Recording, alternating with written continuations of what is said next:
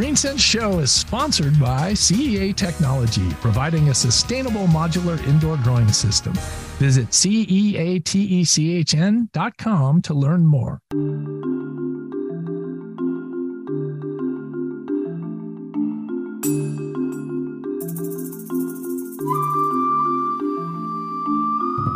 I'm Robert Colangelo, and this is GreenSense, where we bring you eco innovations that are changing your world. My mother always told me that the only constant in life is change, and nowhere is that more evident than in the world of transportation. Sedans were once the main vehicle sold in the US, and now they're quickly being outsold by SUVs, crossovers, and trucks. And the truck market is becoming highly segmented. In addition, the Inflation Reduction Act is causing a clean energy manufacturing boom, which in part is due to increased production of hybrids, EVs, and batteries in the US. Here to tell us more is our good friend and guru of gears, Tom Appel, publisher of Consumer Guide Automotive and host of the Car Stuff podcast. Tom, welcome back to GreenSense. Always good to talk with you. Robert, hello. Thanks for having me for our first time listeners, uh, we haven't done this for a while. So tell us, why are you an authority on vehicles? And why do we affectionately call you the guru of gears? you know, I just grew up. This is a funny story. I just grew up loving cars. And one day I was flipping through a print edition, long gone now, of Consumer Guide Automotive. And I noticed that the, the magazine was produced locally. A resume later, I was with Consumer Guide and have been there for 25 years. Wow. Well, thank you. And it uh, it's it's been a pleasure to work with you. I think for over 10 years on GreenSense. Yeah. You've been a wealth of information.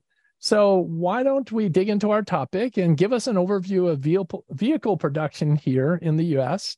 How many sedans, crossovers, SUVs, and trucks are sold each year? Yeah, it wasn't that long ago where sedans, mid-size sedans specifically, dominated the US sales market. And there were cars called Cutlass and Malibu and Fusion and in addition to Accord and Camry, and they absolutely dominated the market. Today, cars total that includes those same midsize sedans plus hatchbacks and sports cars and things like that make up just 10% of the US market. Pickup trucks now make up 19% and crossovers 45%, almost half of the market. Wow, that's uh, quite amazing how that transformation occurred so quickly. Well, I'm a big pickup truck fan, and I'm really excited to talk to you about pickup trucks.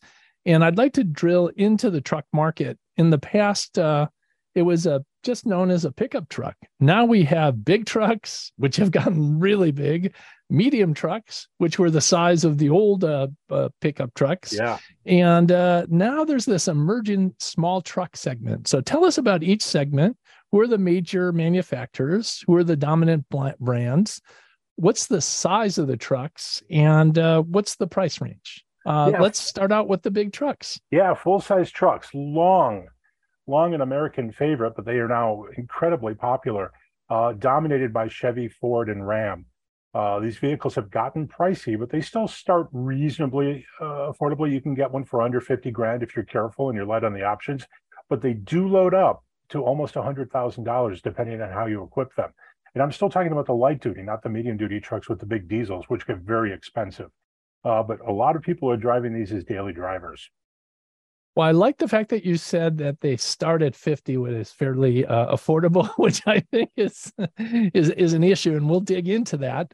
But I'm reading reports that uh, the Ford dealerships are having a lot of surplus truck inventory because of the price. Uh, with rising interest rates, it makes them unaffordable. You know, pickup trucks were the working class vehicle. At, when they start at 50,000, that's still pretty expensive. What does the data show? Is there an abundance of pickup trucks on the uh, dealership lots? An abundance by recent standards, uh, because of, of what had happened with COVID and the supply chain issues. We got pretty used to there being a light supply of vehicles on the market. Ford right now is seeing what would normally be considered a fairly normal amount of trucks on the lot, and that's about a 65 day supply.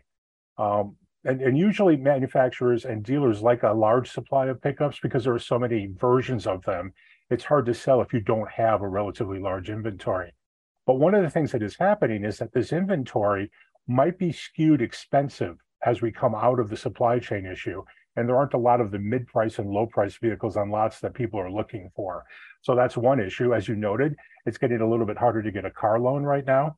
And Chevy and, and GMC and Ram are, are coming online with more trucks too. So the variety and the availability has picked up. So yeah, there's there's probably this is probably a good time to go buy a Ford F-150. Actually, any pickup because the supply is normalizing.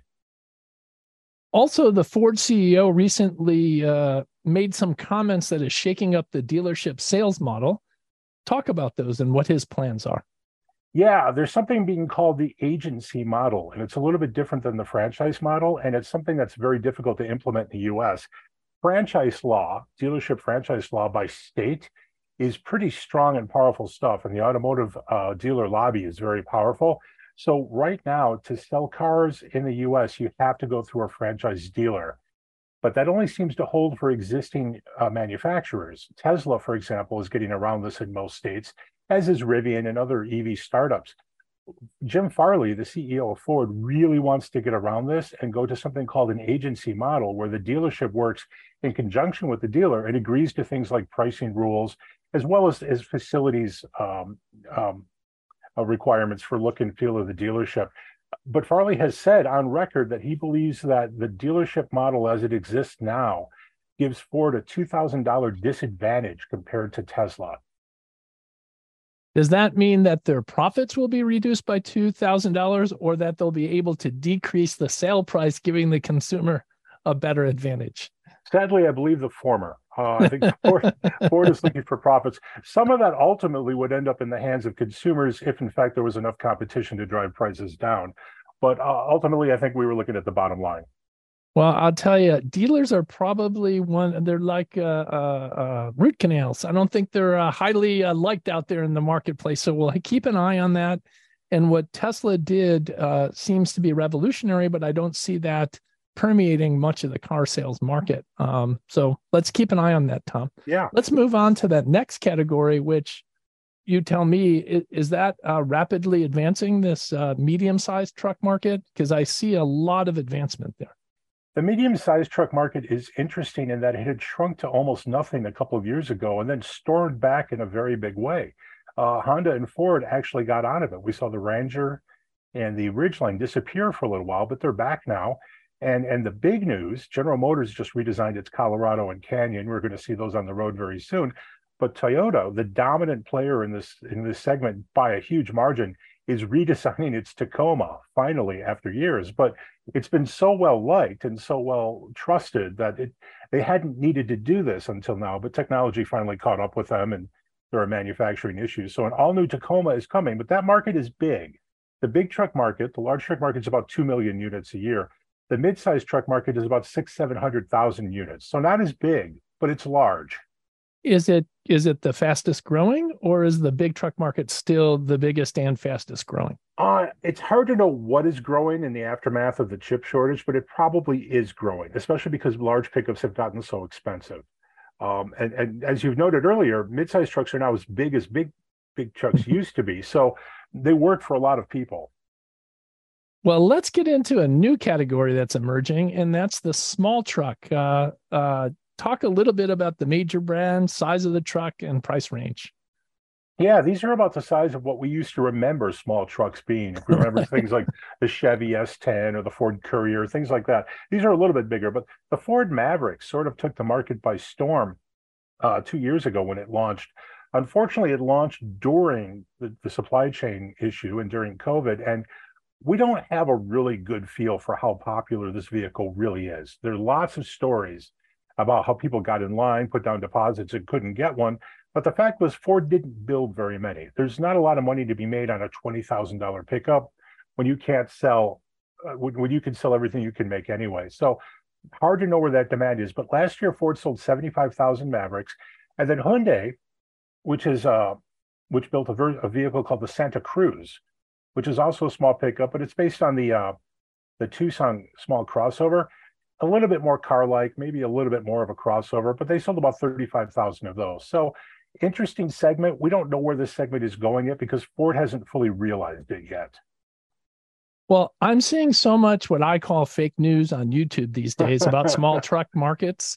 Um, these are typically hybrids starting at 25K uh, with claims that they'll get 40 miles per gallon or more, like the Toyota Stout or the Subaru Brat being re uh, brought to the market.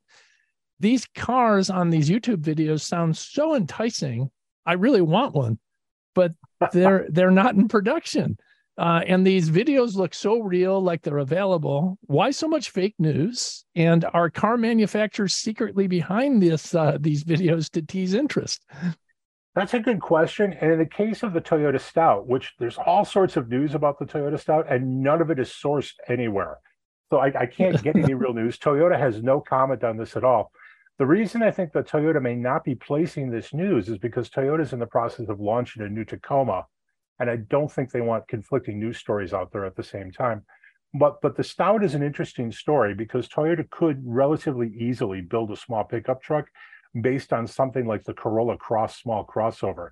And in fact, the factory that they build that at in Alabama isn't fully utilized. So there's a lot there that makes sense. And and Toyota would, I think, love to have a vehicle in that class that costs less than thirty thousand dollars. And I think dealers would like it too.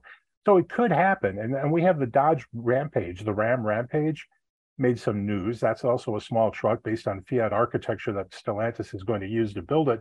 That's being built in Mexico, but not imported to the US. And then I'd like to say yet, because um, uh, it looks like it could be. It looks like it's something that could easily be federalized and sold here. So I think they're dragging their feet to see if there is a market here.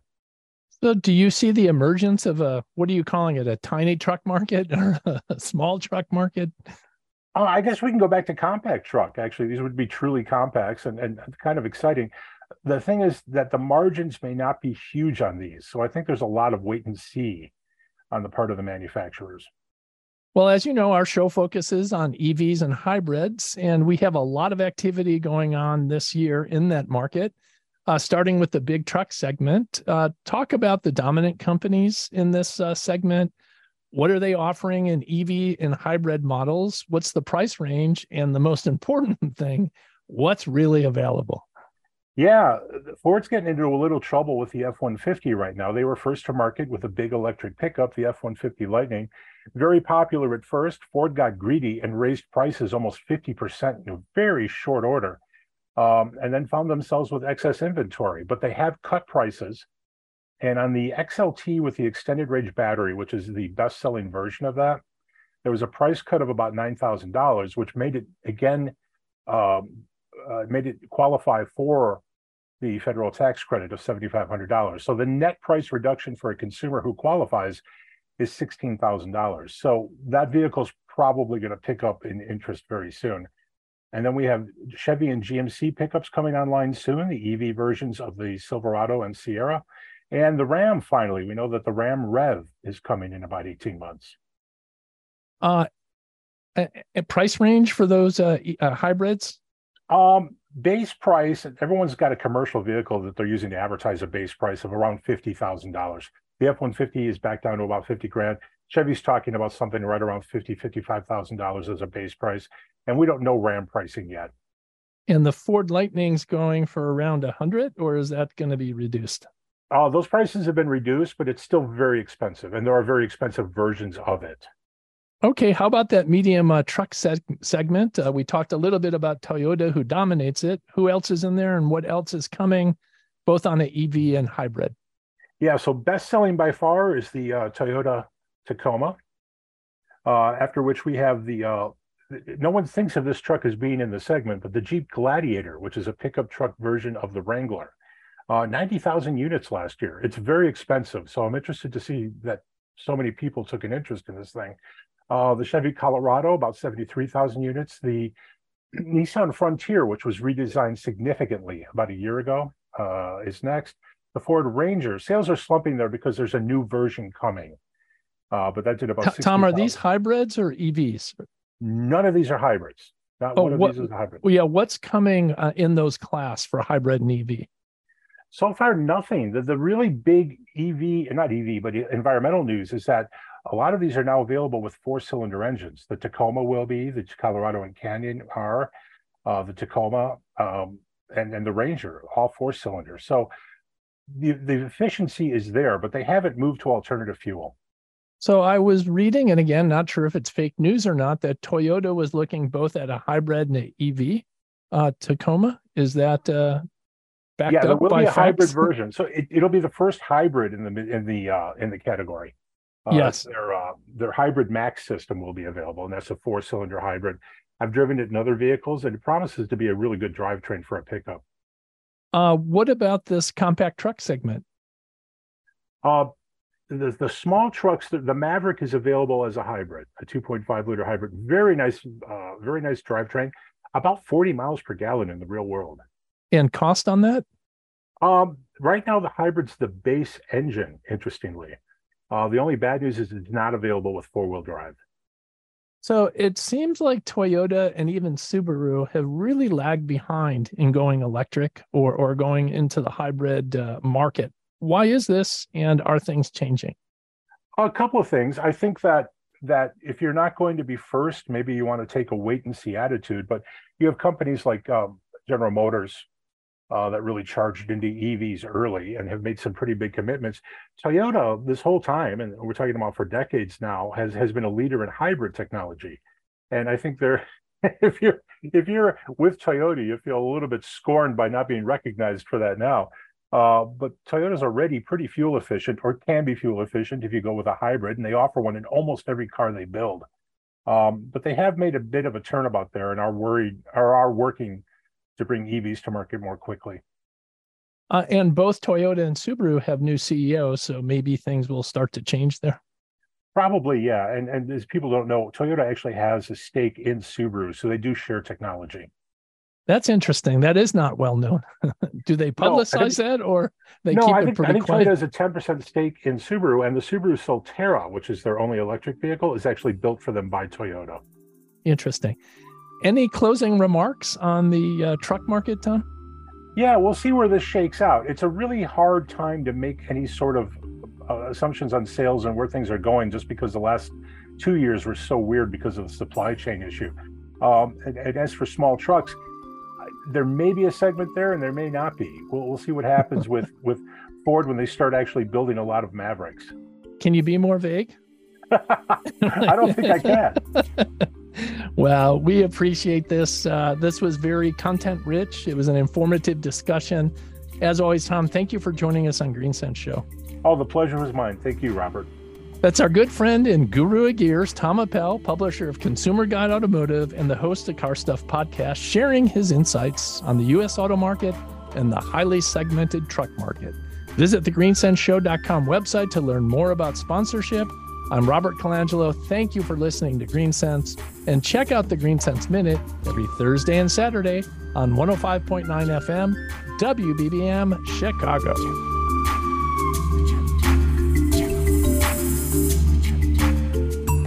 Green Sense Show is sponsored by CEA Technology, providing a sustainable modular indoor growing system.